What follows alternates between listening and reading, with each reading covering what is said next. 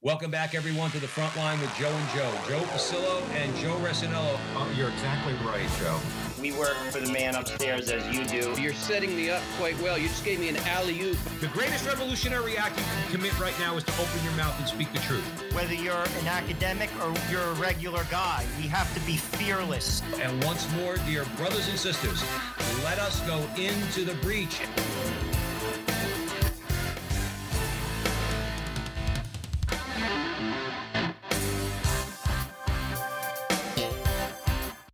Hello again, everyone, and welcome back to the front line with Joe and Joe. Joe Pasillo, as always, joined by Joe Resinello. And once more, dear brothers and sisters, let us go into the breach on the Veritas Catholic Radio Network, 1350 on your AM dial, 103.9 on your FM dial, serving the New York metropolitan area, spreading the truth of the Catholic faith. Uh, please be sure to download the Veritas Catholic Network radio mobile app so that you can have access to all of our station's content. And by the way, on the website, veritascatholic.com, if you want to give some feedback, not just on our show, but on any show on Veritas, uh, there is a feedback or testimonial testimony uh, tab on there where, hey, if you love us, if you hate us, or anywhere in between, let us know. We'd love to hear from you. And if you want to help out Joe and I, um, our website is thefrontlinetv.com, thefrontlinetv.com, and you can find us on YouTube at The Frontline TV, and you'll get all of our content there. And today we are very uh, pleased and honored to be joined by Michael O'Neill, and we're going to be discussing his new book, They Might Be Saints on the path to sainthood in America. It's funny. I feel, Joe Resinello, this is definitely providential because we're always talking about the need for saints, and the only thing that's going to save our beloved nation are saints. So it's great that we have Michael on the show. Now, many of you out there uh, know exactly who Michael O'Neill is. Having said that, I want to give a brief introduction. EWTN's Michael O'Neill is the prodigious creator of the documentary series They Might Be Saints, the radio program The Miracle Hunter, and the popular website miraclehunter.com. He is a recognized expert on Marian apparitions, and he's appeared on NBC, The Dr. Oz Show, and faith based media platforms worldwide. Michael O'Neill, welcome to the front line with Joe and Joe. Hey, it's great to be with you guys. Thanks. Thank you. Michael, we always start with the prayer because all good things start with the prayer, and this is a good thing. In the name of the Father, Son, Holy Spirit, amen.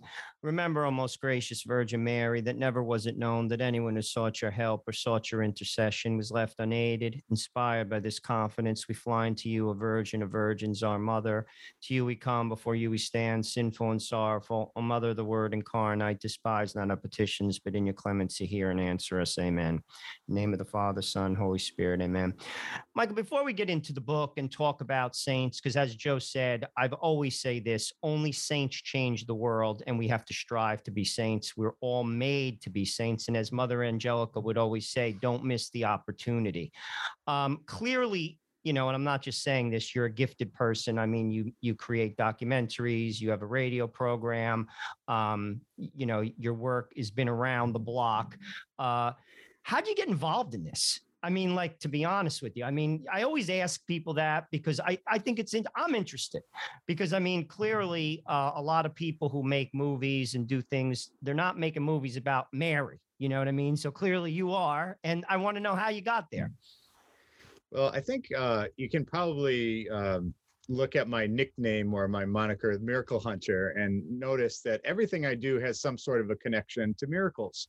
And so we can look at this book, They Might Be Saints, and the TV show, They Might Be Saints. And you might say, well, saints are interesting, but what about miracles? As we'll get on to discuss, uh, in order for somebody to advance along that path to sainthood, two miracles need to be found uh, through their singular intercession in order for them to be named saints. So the, it was the miracle element that kind of uh, brought me brought me into it. But I think we can trace this all the way back to my mother. Uh, she uh, was a devout Catholic with a with the devotion to Mary, and growing up, she used to always talk about Our Lady of Guadalupe. And one of the reasons was is because as a as a young person, actually her mother, my grandmother, fell away from the Catholic faith. And it was uh, she made this sort of deal with God, like we like to do as Catholics, right? She said, you know, God, if you bring me bring my mother back to the Catholic faith, you know, I will uh, become a school teacher someday. And every single student I teach on December 12th, I'll teach them the story of Our Lady of Guadalupe. And if I have any children someday, every December 12th, I'm going to tell them that story of the miracles of the Tilma and those apparitions. And uh, you might look at me and you say, that guy doesn't have a drop of Mexican blood in his body. And that's true. I have no idea why my mother was so attracted to uh, Our Lady of Guadalupe, the famous Mexican devotion. But sure enough, my grandmother came roaring back to the Catholic faith.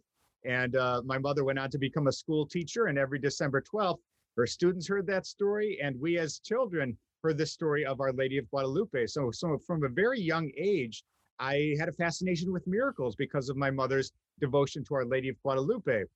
Fast forward some years when I went to Stanford University for my undergraduate degree, I uh, took a class in archaeology.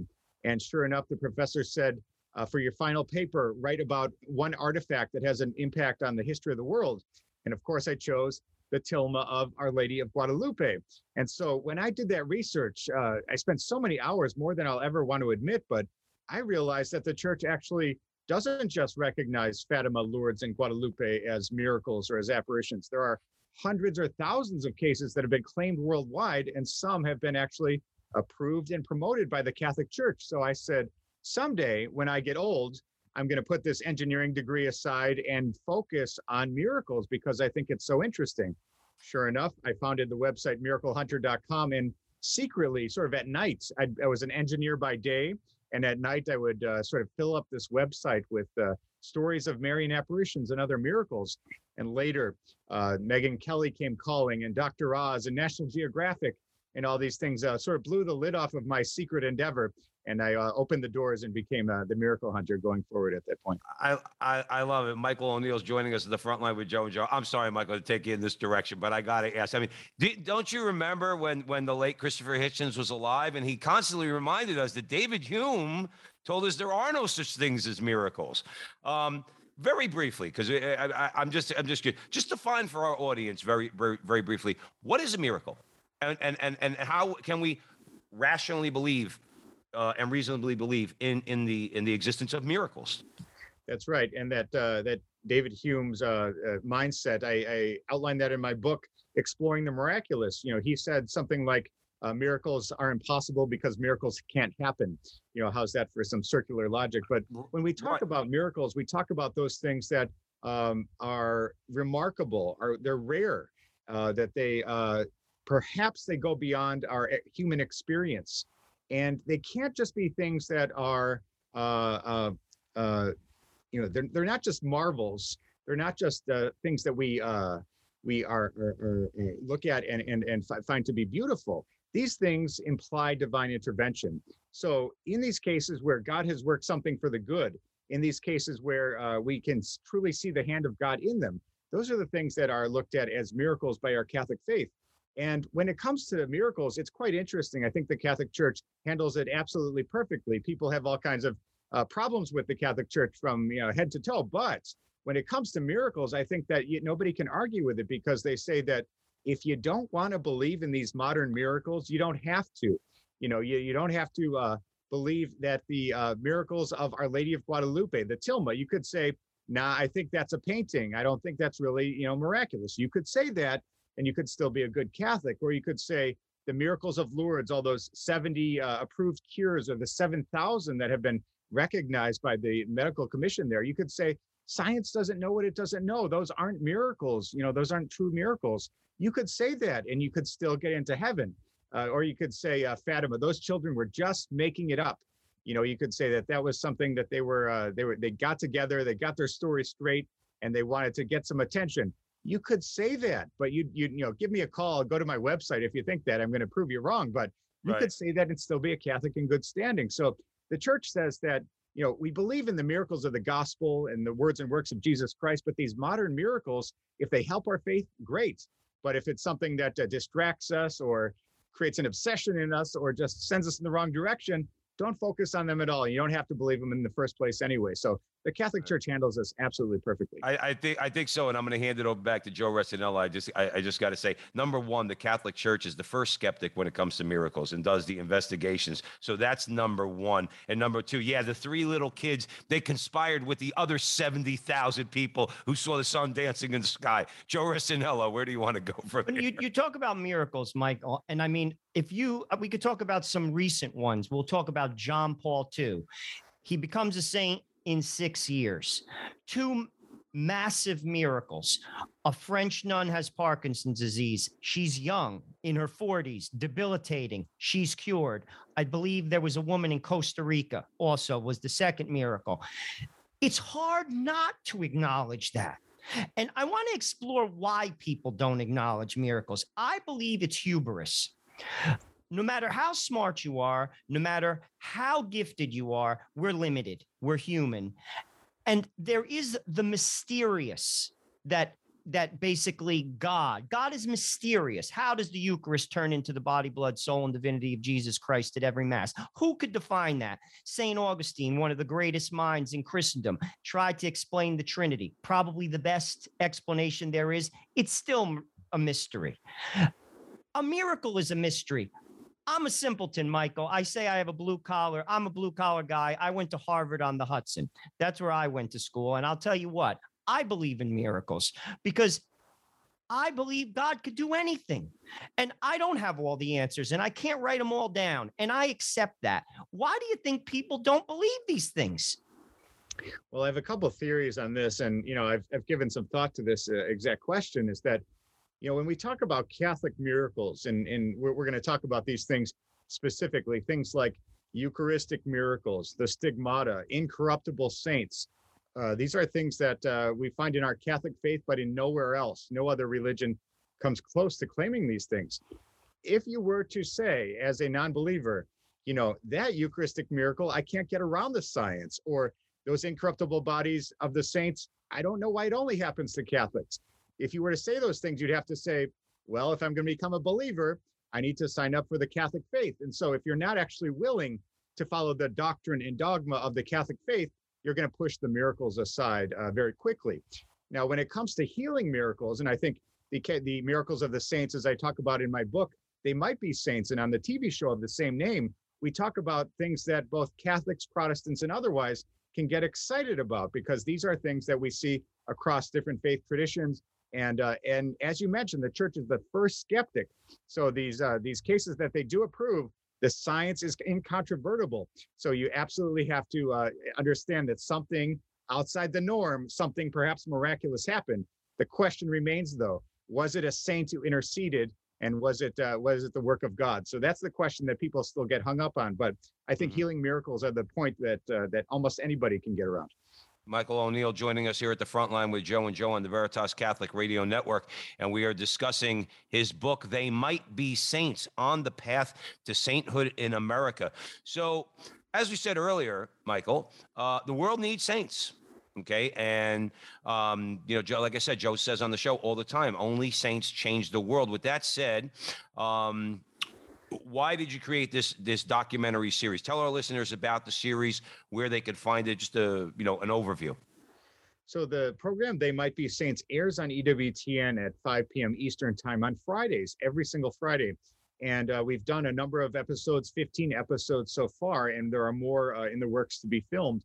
And uh, this has been a great blessing for me because uh, I wanted to do a program on EWTN about miracles. And you know, when when you talk about when you look at budgets, when you look at the miracles of the United States, you don't have that many to do. But then you focus a little bit more clearly and you say, who are the real miracle hunters of the United States? And you have to say the vice postulators and the members of the causes of saints in the United States, because for every person who's to advance from servant of God, venerable, blessed, and then saint, two miracles need to be found. And there are people whose full time job it is to find miracles attributable to that future saint. So I wanted to tell the story of Americans on the path to sainthood and the search for canonization miracles. So you have that that great combination, which is everybody loves the story of a saint, especially American saints. I think when we see somebody beatified or canonized in the United States, we have sort of a, a sense of American pride or Catholic pride that that's happening on our own soil. And then we hear the stories of miracles, and everybody loves a good miracle story. So I think when you put the two of those together, it's a it's a winning concept. Mm. I would agree. Uh, and, and, saints are like superheroes, but they're real. And I think that the church should really sell that because, like years ago in the movies, there were movies like Saint Joseph Cupertino. That was a film I've seen. I have. I own it. Um, you know, great movies about saints. Their stories we could relate to them. They were people who made a choice and they persevered. Um, let's talk about some American saints. One that's very close to my heart is Solanus Casey. Um, I love that saint actually. Humble, humble man. Um, I could cry. He's so humble and so good. Talk about him. He was from, uh, I believe, the Midwest, and then he made his way to New York. Then he went back to Indiana. He was in Detroit, the whole deal. Give us a little background on Solanus because you talk about American pride. There's some pride right there in that man. Absolutely. Uh, Blessed Solanus Casey, he was the most recent episode of They Might Be Saints that we just filmed and that aired in December. So this is uh, one of the, the best and latest of our of our episodes. People can go to ewtnrc.com to actually see that. And so uh, Blessed Solanus Casey is, uh, you know, he's he's one of my favorite saints because he is so humble, like you say, and he's also this miracle worker. So he was born in Wisconsin. He, he you're right. He routed through New York and then uh, Indiana. Then he ended up in Detroit, and he wanted to become a priest, but he didn't have the intellectual acumen or the uh, academic background to be uh, be ordained fully as a priest. So he was ordained a simplex priest, and so they had they he had limited capabilities as a priest. And what they did is they said, "What are we going to do with this uh, with this simple friar, Capuchin friar?" They said, "We're going to have him answer the door." So he became the doorman there for the monastery and people would come and he would greet them kindly and hear their stories and let them in and direct them. But soon word spread that this uh, amazing, humble Capuchin, he had these uh, gifts for healing. So people would say, you know, uh, my brother has been in a car accident, or my my sister's family has lost work, or whatever it was, and that he would pray with, with them and say, "Don't worry, it will be all right." And he would pray with them, and these great miraculous events would happen.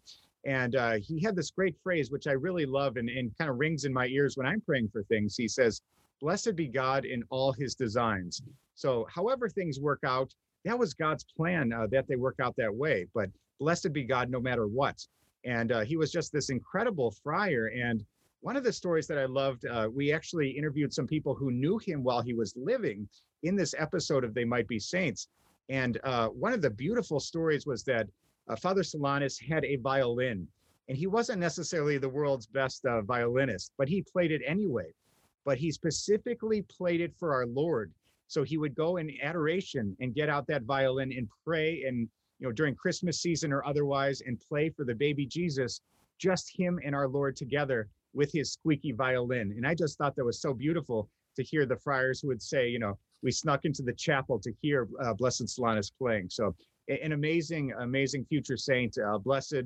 When he was beatified in Ford Field, he got got more people than a Detroit Lions team would. I think he got seventy thousand people showing up for his beatification. So absolutely amazing. You know, if I've you want to hear, if you want to see like a sign of of like we always talk about how you know sometimes Michael Michael O'Neill joining us at the front line with Joe and Joe. Sometimes we feel in America it's like ah oh, things are so hopeless. I think about that seventy thousand people at Ford Field for a celebration of a mass for Solanus Casey. I said, ah, there is hope out there with that. Joe Rossinello, I apologize. I no, it's okay. I, I, read a, a, number of books on Solanus. Uh, a uh, couple things I wanted just to note. When he was um, basically uh, exhumed, his body was still pink. And the interesting thing about Solanus Casey was the casket took on water.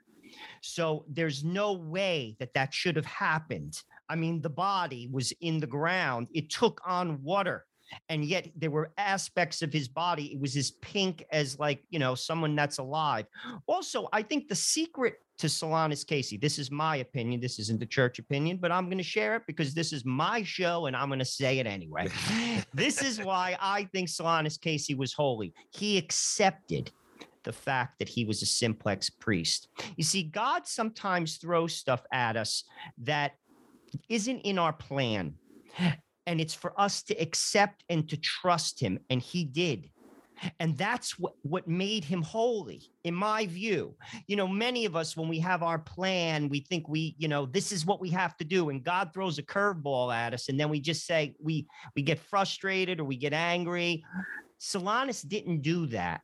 And I think that's why God channeled grace through him. Now, that's not the church's opinion. That's my opinion. I will preface that, but that's what I think. I, I'm interested in your thoughts because you look at a lot of saints. And what do you think about that, Michael? Yeah, I think that's really a really nice way to summarize uh, Solanus Casey. You know, I think again, blessed be God in all His designs. I think that's uh, you know that's so important um, that we we look at it that way as well. And so uh, Solanus is a great example for us.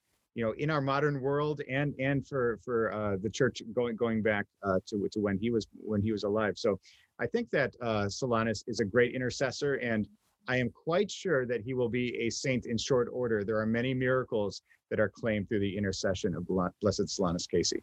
I also want awesome. I also want to talk about another one that Joe and I did a show on, uh, Capodanno, because uh, he's an American um, battleship named after him. He's from Staten Island.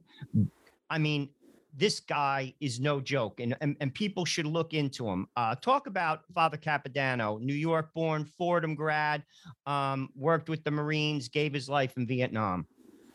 Absolutely. I think that, um, you know, we, we talk about these Maryknoll priests and uh, Father Aloysius Schwartz is another one uh, who, who is uh, noted. And when we talk about Father Vincent Capodanno, of course, he is a servant of God. So in my book, I outlined the lives of 24 venerables and blesseds, and we can talk about the canonization process a little further. But the very first step in the canonization process is servant of God. And so uh, when we talk about Vincent Capodanno, he is in that very first slot. In the last chapter of the book, I outline everybody from America who has uh, who is in that first slot, and uh, so we, we may see him being declared venerable at some point in the future. And what's interesting about Father Vincent Capodanno is he was a military chaplain, and there is a path to sainthood that Pope Francis instituted just a few years ago. It's called oblatio vitae, which is the laying down of one's life for another. So some of these military chaplains like Father Emil Kapaun or Vincent Capodanno, who are servants of God, these are classic examples of people who gave up their life out of their faith and their love for, for their fellow man. And so, um, you know, we, we see as a possibility this alternate path to sainthood, and Father Vincent Capodanno might be the very first person uh, who gets canonized along this path. So I think that's a very interesting thing to watch in his case. Well, while we're on the subject, Michael O'Neill, who's joining us here at the front line with Joe and Joe on the Veritas Catholic Radio Network, and we are discussing Michael's book, They Might Be Saints on the Path to Sainthood in America. Talk about the path, Michael. Let's uh let's pick it up here. Um and and take your time with it. We may or may not get to, you know, we might have to go to the other side of the break, which is fine. We probably have about seven minutes or so. But what is like a lot of people might say, um, you know, you hear the phrase "Santo Subito," "Santo Subito." A bunch of Italians in, uh, you know, in Vatican Square when uh, Pope Saint John Paul II died. "Santo Subito." There's a process. You know, like even I knew that at the time to say, "All right, relax a little bit. You gotta." There is actually a process to the thing. What, um, generally, what is the the process? Not everybody is a saint. Not everybody will be declared a saint. Um, and there's a definite process that the church follows. So, uh, enlighten our audience in that regard. Absolutely. I think the I think the concept that a lot of people have is that somebody has an idea for uh, somebody who might be a saint, and they whisper in the ear of the Pope in Rome, and he says, "That sounds good. Let's let's uh, canonize that one." That's It how it happens in Jersey, Michael. Not Yeah, yeah, not not in Rome. Well, well, believe it or not, I, I uh, interviewed the uh, the postulator of uh, the uh, cause for Dorothy Day, uh, also from New York, and uh, there there was that uh, discussion or claim that maybe uh, when the Pope had visited the United States a few years ago, uh, you know, he had mentioned Dorothy Day in one of his homilies or one of his uh, speeches, and uh, you know, they were actually asking him, "What do you think of?" Uh, canonizing Dorothy Day while you're here, like he did in the case of Junipero Serra. Why not just, you know, pull one out of your hat and canonize her? But uh, that didn't really happen that way. But when we look at the the process, you know, it's evolved over the centuries. In the early centuries, only martyrs were canonized, and then later on, they looked at people who were miracle workers and lived lives of heroic virtue. This was looked at later, uh, and then uh, the local bishop often would be the one who would do canonizations. Later, Rome got involved, and I detail all that in my book. They might be saints, but the modern canonization process, as uh, revised by Pope John Paul in 19 Pope John Paul II in 1983, we have a, a, a series of events. You have to go through the first stage, servant of God, and that's sort of you're out of the gate. You're officially recognized by Rome, and now it can all begin. Servant of God, and then venerable. That is when the church un- uncovers everything that you've ever done, all your documents, all your speeches, all your books that you've ever written, all the comments you've ever made, get analyzed by the church. And I don't know who, I don't know if I know anybody who could have undergo that scrutiny and, and pass muster, you know, when it comes to the way the church validates that life of heroic virtue. And uh, if somebody has been declared that way, then the search for miracles is on. So we go looking for cases of singular intercession. So these are cases where the person must be prayed to singularly. So we have these cases uh, where uh, you know somebody goes in for a surgery and uh, it, it has to happen before any medical treatment is, is applied. So must be a serious condition, not liable to go in its own. It must be an instantaneous, complete, and lasting cure. And there can be no med- medical treatment that relates to that cure. So before the surgery or the surgery didn't work or all the treatment didn't work, those are the cases of miracles that are looked at. And then they look at singular intercession. So I don't know about you guys, but when I need a miracle, when I need help, I'm praying to all my friends, the saints, so hoping that everybody up there in heaven, you know, can whoever answers the phone can help me out. But in cases of uh, singular intercession, it must be you and your family and all your friends have to pray to just that one saint. So, you know, you can imagine uh, going to Rome and saying, well, I, I prayed to John Paul II and Mother Teresa and Saint Therese, but I pray to this person who might be a saint. I really think it's the might be saint. They'd say, congrats on the miracle. We're going to go with one of those other proven saints, not your might be saint. So you have to pray to somebody and just that one person. So it's a pretty tricky thing. And then one miracle is blessed, two miracles after the beatification uh, leads somebody to become a saint. Awesome, awesome. Michael O'Neill joining us at the front line with Joe and Joe. So um, we we have a couple minutes for the break. Let's start on another question. Joe, I'm going to hand it over to you. I, think this will be a, like a good uh, conversation until we get to the break. You mentioned Dorothy Day. Dorothy Day was a radical person. I am also very versed in her life. Dorothy Day had an abortion. Dorothy Day was a communist. Dorothy Day was a heathen living in Manhattan in the 20s. Dorothy Day is a saint. She was radical. She had a child. She baptized the child. She became a Catholic and she never looked back. She took care of the poor. She lived the walk. I mean, she walked the walk and she talked the talk. And it just shows you how people can change the grace of God. That's what saints do. They give us an example and they point to Christ. And I brought that up, Michael, specifically because she was not only a regular person, she was on the wrong road. And look at her now. Yeah, she is definitely on the path to sainthood. She's uh, recognized as a servant of God and perhaps venerable, blessed, and saint coming soon. And we hope to do a program on her life on uh, EWTN as well. So, um, you know, I think when you talk about uh, you know these these these these conversions these turns the very important thing is that we all struggle. We all you know we all fall down and you know the saints are the ones who get back up again. And uh, you know being a saint doesn't mean that you are perfect. However, in the canonizable variety of saints, those that go along this path officially in Rome, they do find a, a point of demarcation, sort of where you left your old life behind.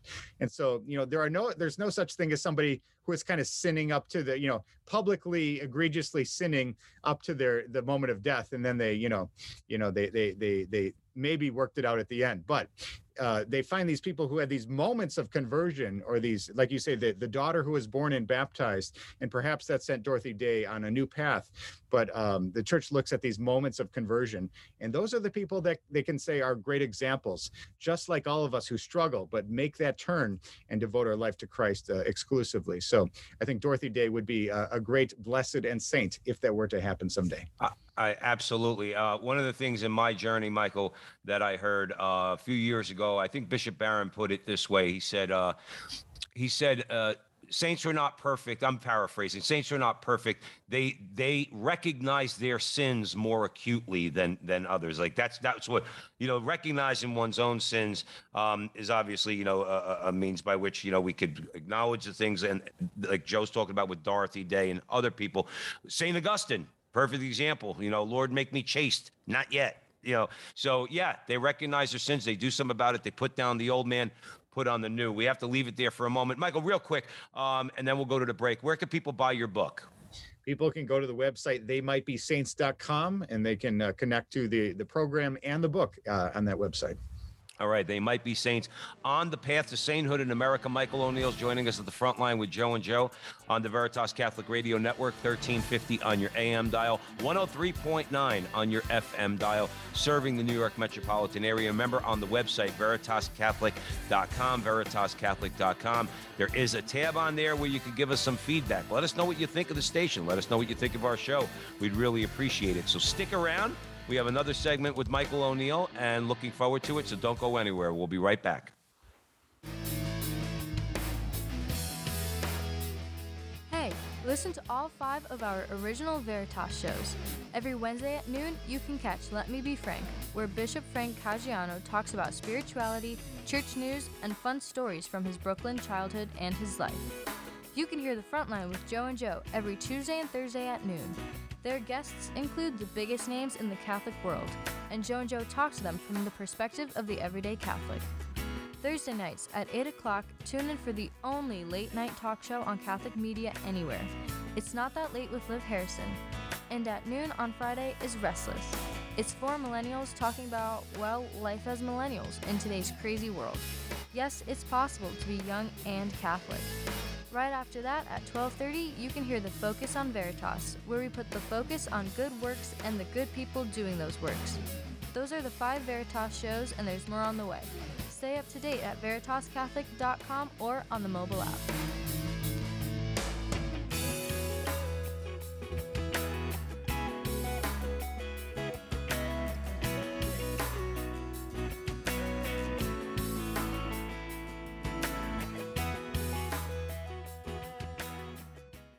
Welcome back, everyone, to the front line with Joe and Joe. Joe Pasillo and Joe Resinello way in the breach. We're talking about sainthood in America with Michael O'Neill discussing his new book, They Might Be Saints. Uh, thank you for joining us on the Veritas Catholic Radio Network, 1350 on your AM dial, 1039 on your FM dial. With that, I'm going to hand it over to Joe Resinello. Michael, in, in the bio, Joe P talked about the website you created, Miracle Hunter. Um, I'd like to explore that a little bit because I always say this as well. Men believe what they see, not necessarily what they hear. And, and there are some incredible miracles uh, that are basically uh, recorded in the Catholic faith. Could you talk about some more noteworthy ones, maybe even some recent ones? Because to be truthful with you, even if you're a non believer and you're just curious, uh, I, I think it's something to look into. And frankly, I think it could open some people's eyes to potentially looking into the church's truths. Absolutely. And I think, um, you know, uh, miraclehunter.com is my website uh, that, that I've been running for 20 years now.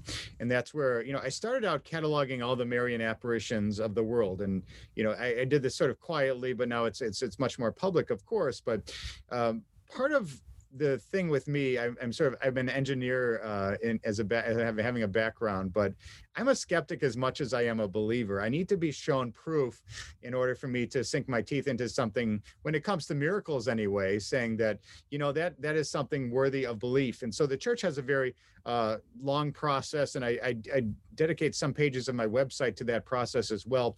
It's pretty important to understand that the church doesn't just approve anything willy nilly, it goes into some serious investigation and never says something is worthy of belief unless there is good reason for that. So there are plenty of things that have been red flagged and thrown out.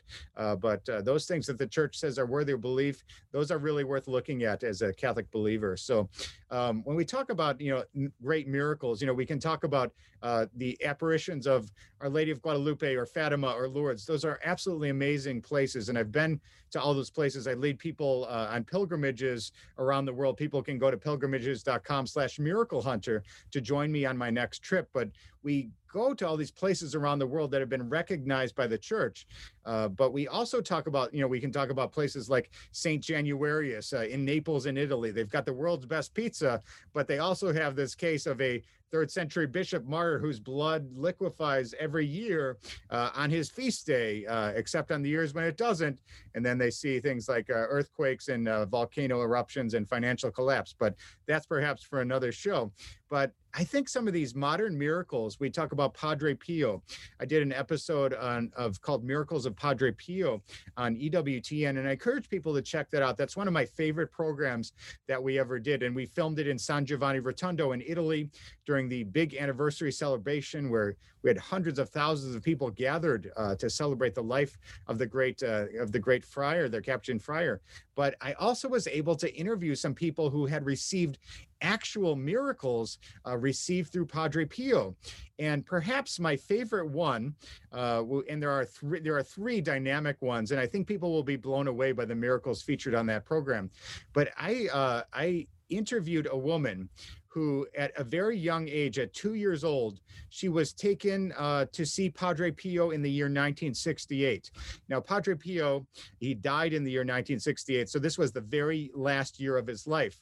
And so his mother uh, took this girl uh, from uh, from the New Jersey area actually, and that girl has her bladder had been surgically removed, and because she was about to die and that was the only way to save her. And the mother took this girl on the plane. She had all these tubes hooked up to her and they she took her to see padre pio and she got a private audience with padre pio. Padre pio blesses her and uh, she goes back home. And sure enough she has to go back and see the doctor and the doctor said don't take her. She's going to die on the airplane. But sure enough she lived. And so they took her back in to, to be checked up on and when they looked at her and did the uh, the medical tests and the and they found that her bladder had grown back. And anybody who knows anything about medicine will say bladders do not grow back. And who was the doctor who uh, had done the surgery removing the bladder? It wasn't some hack. It was someone named C. Everett Koop, who was the Surgeon General in the United States uh, in the future. So, uh, so absolutely amazing story of a of, of an incredible healing at the hands of perhaps the greatest miracle working saint. I'll give you one more miracle that's on my website as well. Robert Gutherman. I actually uh, met with Robert uh, in in person in the Philadelphia area. We had dinner one night, and uh, you know, I'm not much of a crying guy, but you know, hearing Robert's story brought me to tears. So here was this guy, Philadelphia area. He was growing up. He had this uh, um, ear infection and the ear infection was so severe that it actually ate the bones out of his ear okay he goes deaf in one ear and his family is distraught at this uh, turn of events. And they live across the street from the convent where uh, Catherine Drexel was the was the the prioress there, or the head mother. And so they knew that she was supposed to be holy, so they began to pray uh, to Catherine Drexel. And sure enough, the boy's hearing came back. He could hear out of both ears, and so you know he went under medical testing for many years many years and eventually robert as, a, as an adult man said you know, I've been coming here for so many years. What's going on? What's going on with my ears? And the doctor said, actually, there's nothing wrong with your ears, I guess. You know, you can hear perfectly. And the structure of your ears is perfectly fine. There are bones in your ear. So the bones grew back in the ears of Robert Gutherman, and he retained, per, he got perfect hearing as a result of this miracle. And sure enough, as an adult, then the miracle was validated by the Vatican, and she went on to be blessed. And the subsequent hearing miracle for another girl actually led to her, her canonization in the year 2000. So Saint Catherine Drexel, as we have her. So uh, absolutely amazing miracles that you know science has no explanation for these types of things. Let's talk that's, about that's Catherine Drexel. Think, that is amazing. I think that uh, Joe, I'm sorry, but that that's uh, just to uh, refer back to Joe Resinello's point earlier. It's harder not to believe in them. It, really, really is Michael O'Neill joining us the front line with Joe and Joe. You look at these things and you say, okay, uh, Mr. Atheist Skeptic. You explain that. Well, uh, you know, when they come up with these like half talk about straining and stretching to try to come up with an explanation. We don't have to strain and stretch, like you just said, Michael O'Neill. Okay, the guy didn't have bones, now he's got bones. The girl didn't have a bladder, now she's got a bladder. Something happened in between. They prayed to this person. I don't know. Sounds kind of linear and logical to me. You know, something happened, an action took place, and then something happened after that. To me, that it's it's so beyond, like you said, it, it's it's it's one of those things where you say, well, look, man, if you're if you call yourself a scientist, you follow science. Well, and you you have to explain how that man, the bones in the man's ear grew back. Sorry to get so animated about that, Michael, but the thing is, it bothers me when I'm the first one when I hear some of these stories to roll my eyes. I'm not gonna lie. I, I, I kind of like, really? Everybody's got a miracle. But as you said, the first skeptic is the church. And when they do the investigation and they find out, uh, something happened here, um, and uh, we're going to dig a little bit deeper. Then I say, okay, well that means that I could, I could, uh, you know, I could believe I can believe that took place because I know the investigation has been done. Sorry to get long-winded, but but it's one of those things where I'm, the skeptics sometimes get on our nerves at, at the front line with Joe and Joe. You know. well, I think what, what's so interesting and ironic is that it takes great faith to be an atheist. Yes. And they hate when you say that too. But that's why we have to keep saying it. It takes more faith to be an atheist. Joe Resinello, where are we headed? No, I just wanted to talk about Catherine Drexel for a moment because I think her story is amazing too. She, she was wealthy, like she was, it. She was going to inherit like it would be equivalent to like Jamie Dimon, who is the CEO of JP Morgan. That's who her dad was. And she was presented to the, she went to the Pope. You know, when you're that rich, you go, you meet the Pope. You know, she went to go and sat in front of the Pope and she said, well, we should help these poor people. She wanted to help, uh, was it Indians uh, or, or was it African Americans? Oh, both, the- actually, both. Okay. And, and the Pope said, why don't you do it? You see, that's the question Christ says to us. Why don't you do it? And she did. And that's the grace. You see, I always say this, Michael, honest to God, we got to get out of the boat. I've seen this in my life. When you give Christ an inch, he gives you a foot. When you give him a foot, he gives you three feet. When you give him a mile, he gives you 10. When we stretch ourselves, it's in that space of sacrifice. When we're groping in darkness, as she probably did, God works because God's real and God is reality. You see, people don't believe that. They're like, who's this crazy Italian guy from New Jersey talking craziness? No, I'm telling you the truth. when you step out of that boat and you are like in that darkness because you trust God, God comes through and he does the miraculous. Look what he did to Catherine Drexel. Look at the impact of her life on Philadelphia alone. It's amazing. I mean, I really is like I when you like read the lives of saints, you just say, "Oh my gosh, it's amazing," and that's why they change the world. They really do. And that's one of the reasons why I wrote the book, They Might Be Saints, is because people can be inspired by these people who maybe are just average average uh, average joes as you might say in that book. And so i have 24 venerables and blesseds in the book and i tried to write it in a storytelling way so that people can sort of get to know the people who are going to be saints someday from america and they it can be inspiring to all of us who should be wanting to be saints someday as well. So mm. i think that uh, you know telling the stories of these incredible americans uh, has been a, a fun exercise for me. Awesome. And and uh, Michael O'Neill's joining us at the front line with Joe and Joe, Joe Pasillo, Joe Resinello, and the Veritas Catholic Network. Michael, um, it's one thing you know you hear people say all the time, "Oh, we need to, we need to feed the poor. We need to feed the poor." Now, Joe and I, we're, we're we are not saints. Okay, uh, let's be clear about that. We have fed the poor through through through wonderful orders like the Missionaries of Charity. Joe Joe in particular has worked with them over the years. Sisters of Life, the Franciscan Sisters of the Renewal, um, and others. Um, and and it, it really is an amazing thing to be around those people who have devoted their lives to the service of the poor. Obviously, the CFRs. That's that's Father Solanus. They, you know, we've been up to the Father Solanus Casey, who we mentioned earlier, the uh, soup kitchen up there. You write in the book about twelve holy souls who quietly devoted their lives to the poor. And the reason why I say I want to talk about this is because we have to get rid of the poor being something that's out there that we talk about in an abstract way. This is a very serious thing. Christ teaches us and commands us to, to feed the poor. Talk about some of these 12 holy souls who, who devoted their, their life to the poor. Tell, tell our listeners about them. Sure. And I think um, one of the aspects of the book that is so interesting is to see the way people's lives, uh, these Americans, changed, perhaps, uh, going from being a just a, a, regular citizen and then sort of putting on that superhero cape uh, in many ways. And maybe it meant uh, entering an order or founding an order. And one of my favorite uh, of these stories and I, I did a program of they might be saints on ewtn about it called mother maria kaupas she was this uh, lithuanian immigrant who came to the united states and she had never seen a nun before in her entire life.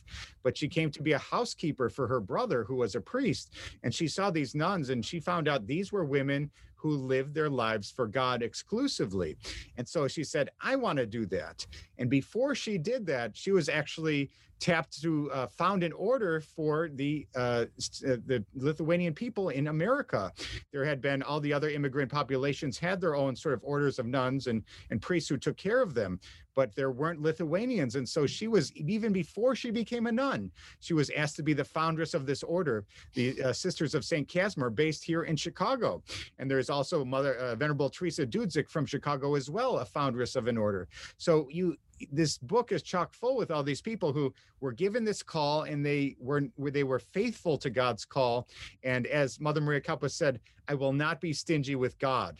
And she said yes to this insane request as a layperson to found an order of nuns and to become a nun. So uh, I, you know, I find all these stories inspirational. Uh, these people who uh, said yes in, an incredible way, or uh, Bishop Frederick Baraga, who we can talk about in the future as well, who came to the United States and uh, and uh, and served the people in Michigan. So it's absolutely amazing.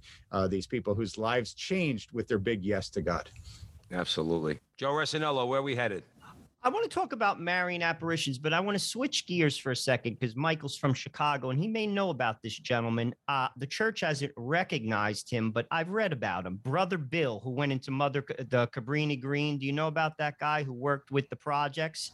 Check it yeah. out because this dude is interesting he basically was a Notre Dame graduate and, and was about to get a big job. And he went into the ch- to a church in Chicago and he prays before the Blessed Sacrament and he says, "What do you want me to do?" And he says, I want you to go into the Cabrini projects in Chicago. And as we all know, that's a rough place. And I want you to serve the people there and he did. And he brought peace there. There's actually some talk about a movie that's going to be done uh, about his life. I bring him up is because God sometimes says insane things to people like that. Like here's a guy who went to Notre Dame. He's probably an academic guy, you know, and he's like, I want you to go into the Cabrini Green projects. And you're like, excuse me, what did you just say to me? No, no, that's what I want you to do. And he did it. And he brought peace to the gangs in that very dangerous place. I bring that up because God is speaking to all of us. Michael, if you knew me in college, you'd say it's a miracle that I'm talking like this, to be completely honest with you. God asks things of people that sometimes you say, What are you talking about? But he's talking. We have to listen to him.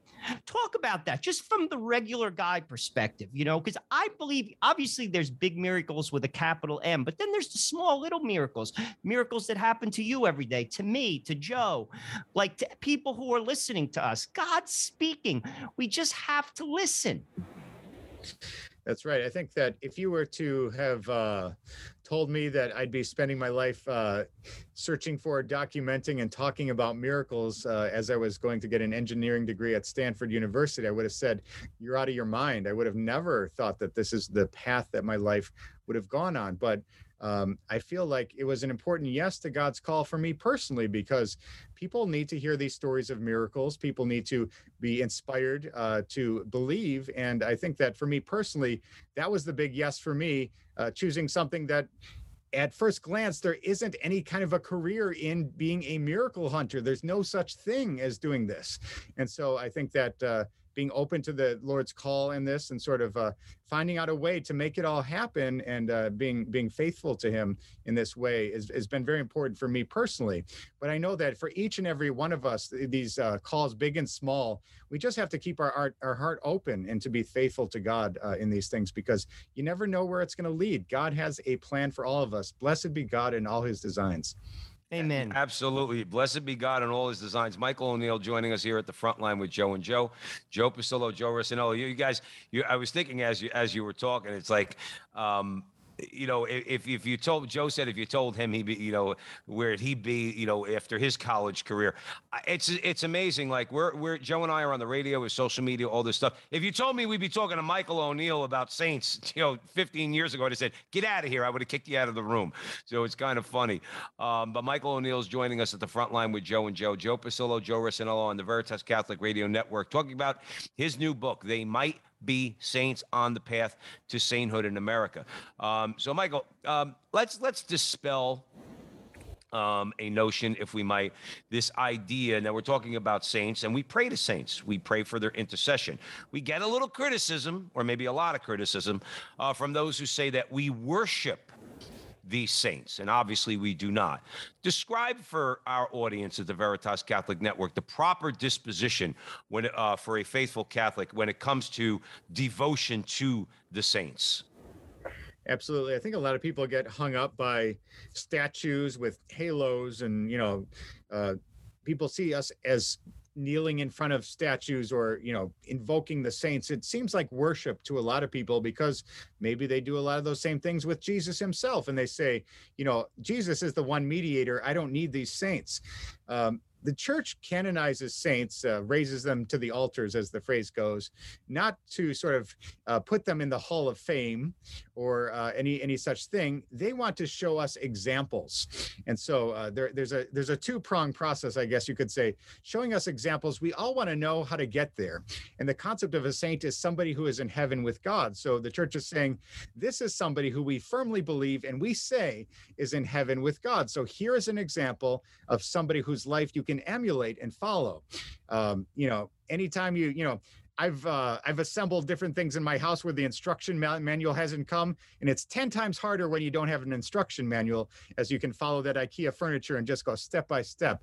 So watch reading the lives of the saints, or watching a program, or reading a book, you can find out you know how the saints did it and emulate them. So that's absolutely beautiful uh, to have that that guide. So saints, we're supposed to follow them and we venerate them. We don't worship them. We don't say that they're divine. No, nobody out there, even the Virgin Mary, she is sort of a super saint, we might say.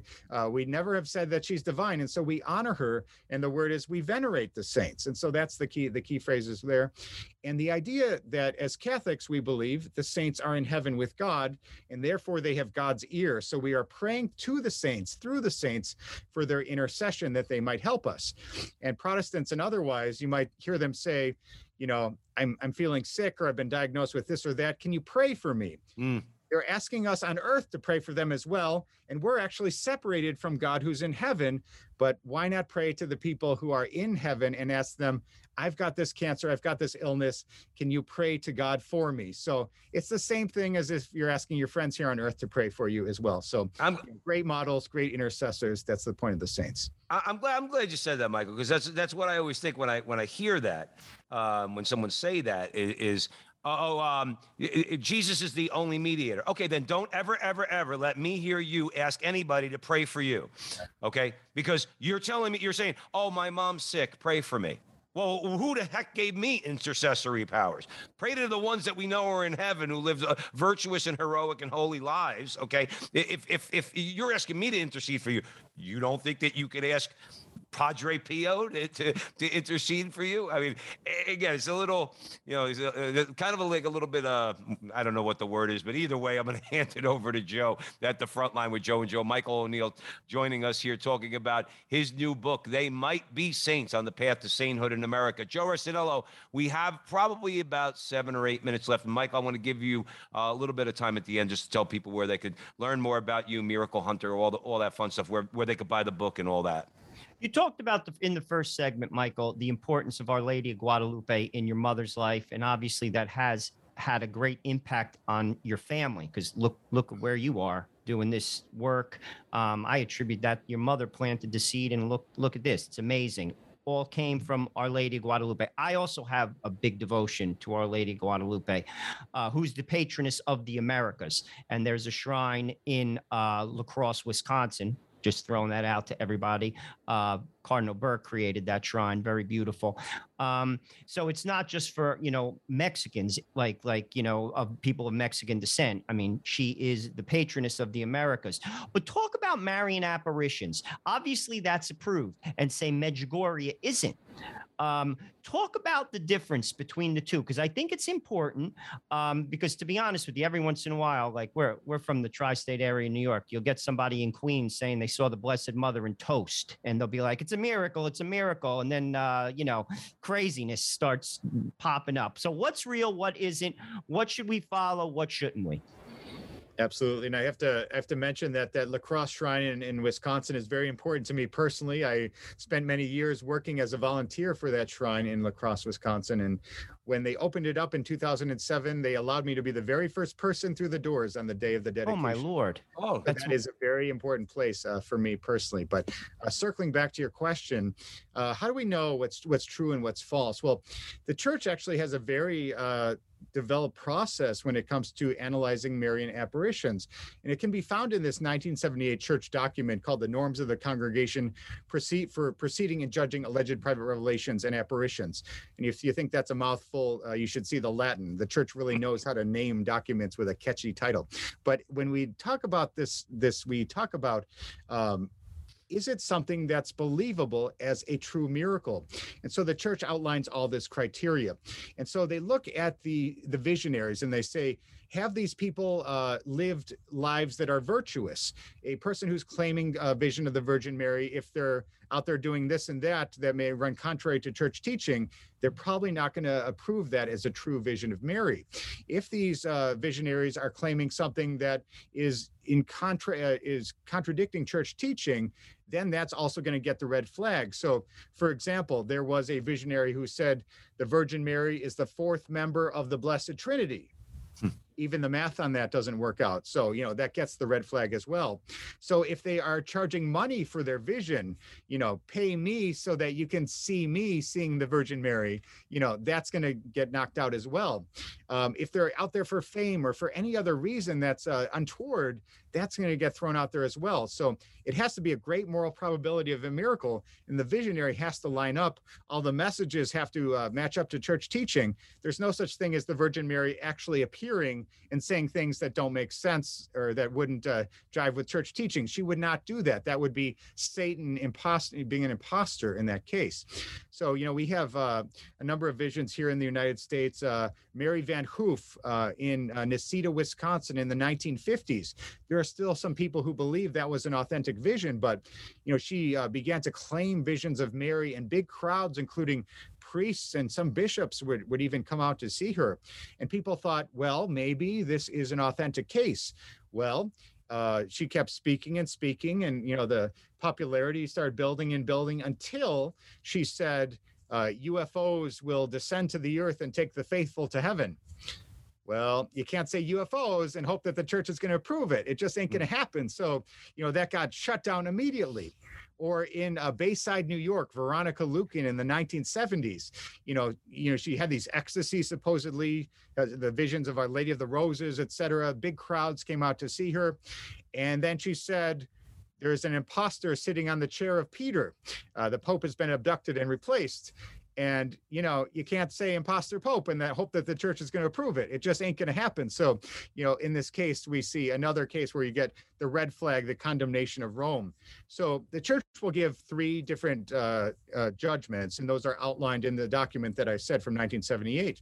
And they will either say, uh, constate non supernaturalitate, that is Latin for it is established as not supernatural. So Veronica Lueken, for example, not supernatural. Don't need to spend any extra time wasting your money or your effort or your imagination on it. It's just not supernatural. Or the church may say, non constate supernaturalitate, not established as supernatural. It might be, it could be, but we're not sure if it is. It's not established. We'll keep our eyes on it, wait and see. We're going to just see what happens with that one.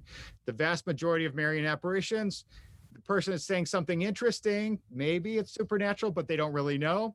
It gets this middle category, known constat. And then the apparitions that we all know and love, Fatima, Lourdes, Guadalupe, uh, Kibeho in Rwanda, etc. It is established as supernatural, constate supernaturalitate. And so that is the, the mark that the church gives it when they say, yes, it is worthy of belief in the supernatural character of the event. It's not just that the messages sound okay. The messages might say, go to mass, pray the rosary, be nice to your fellow man. They all can say that, but those the ones where they actually believe a true apparition is happening, they say constate supernaturalitate. It is established as supernatural, and those are the ones that the church sets up a feast day for or celebrates around the world because those are the ones that are worthy of belief in the actual supernatural character of those events. I, I'm gonna I'm gonna ask a question. Uh, Michael O'Neill joining us at the front line with Joe and Joe because we only got a couple about a minute and a half left though.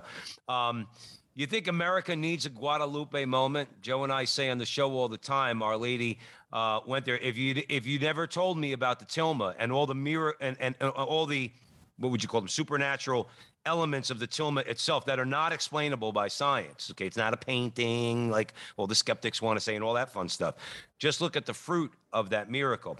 The the entire country of Mexico, which was a depraved civilization. The Aztecs were depraved, okay, with human sacrifice and everything else. And within a decade, after the Spanish had been trying for a while, within a decade, the whole country, you know, um, converts. Um, you think America might be in store for a for a uh, Guadalupe moment, so to speak? I know I pray for our for our Lord to send Our Lady to straighten our country out. What do you think? Absolutely. We do have the apparitions from 1859 in Champion, Wisconsin, Our Lady of Good Help. For people who don't uh, know about those apparitions, those are approved by the church. I encourage people to check those out. They're the one and only case that happened here in the United States. But could we use another vision of Mary? I'm sure uh, it would wake us up in a big way. But uh, Our Lady of Guadalupe is the patroness of the Americas, so she's good for all of us. So I encourage people to uh, connect to those miracles of Our Lady of Guadalupe as well. I think they're inspirational for everyone. And Mike, Thank you, Michael. And where, where can our folks buy the book? People can go to EWTNRC.com. That's EWTN Religious Catalog, or just check out the website, theymightbesaints.com for more information. Awesome. Michael O'Neill, thank you for joining us at the front line with Joe and Joe. We truly appreciate it. We thank you all out there for joining us on the Veritas Catholic Radio Network, 1350 on your AM dial, 103.9 on your FM dial, serving the New York metropolitan area, spreading the truth of the Catholic faith. Uh, remember, download the Veritas Catholic Network mobile app so that you can have access to all of our station's content. The feedback on the website, veritascatholic.com, veritascatholic.com. You can go on there, tell us what you think of the station, tell us what you think of Frontline with Joe and Joe. And finally, if you want to support Joe and I on social media, thefrontlinetv.com, thefrontlinetv.com. I know that was a mouthful. Having said that, join us next week and remember that our conversation is your conversation and that conversation is going on everywhere. We'll talk to you soon.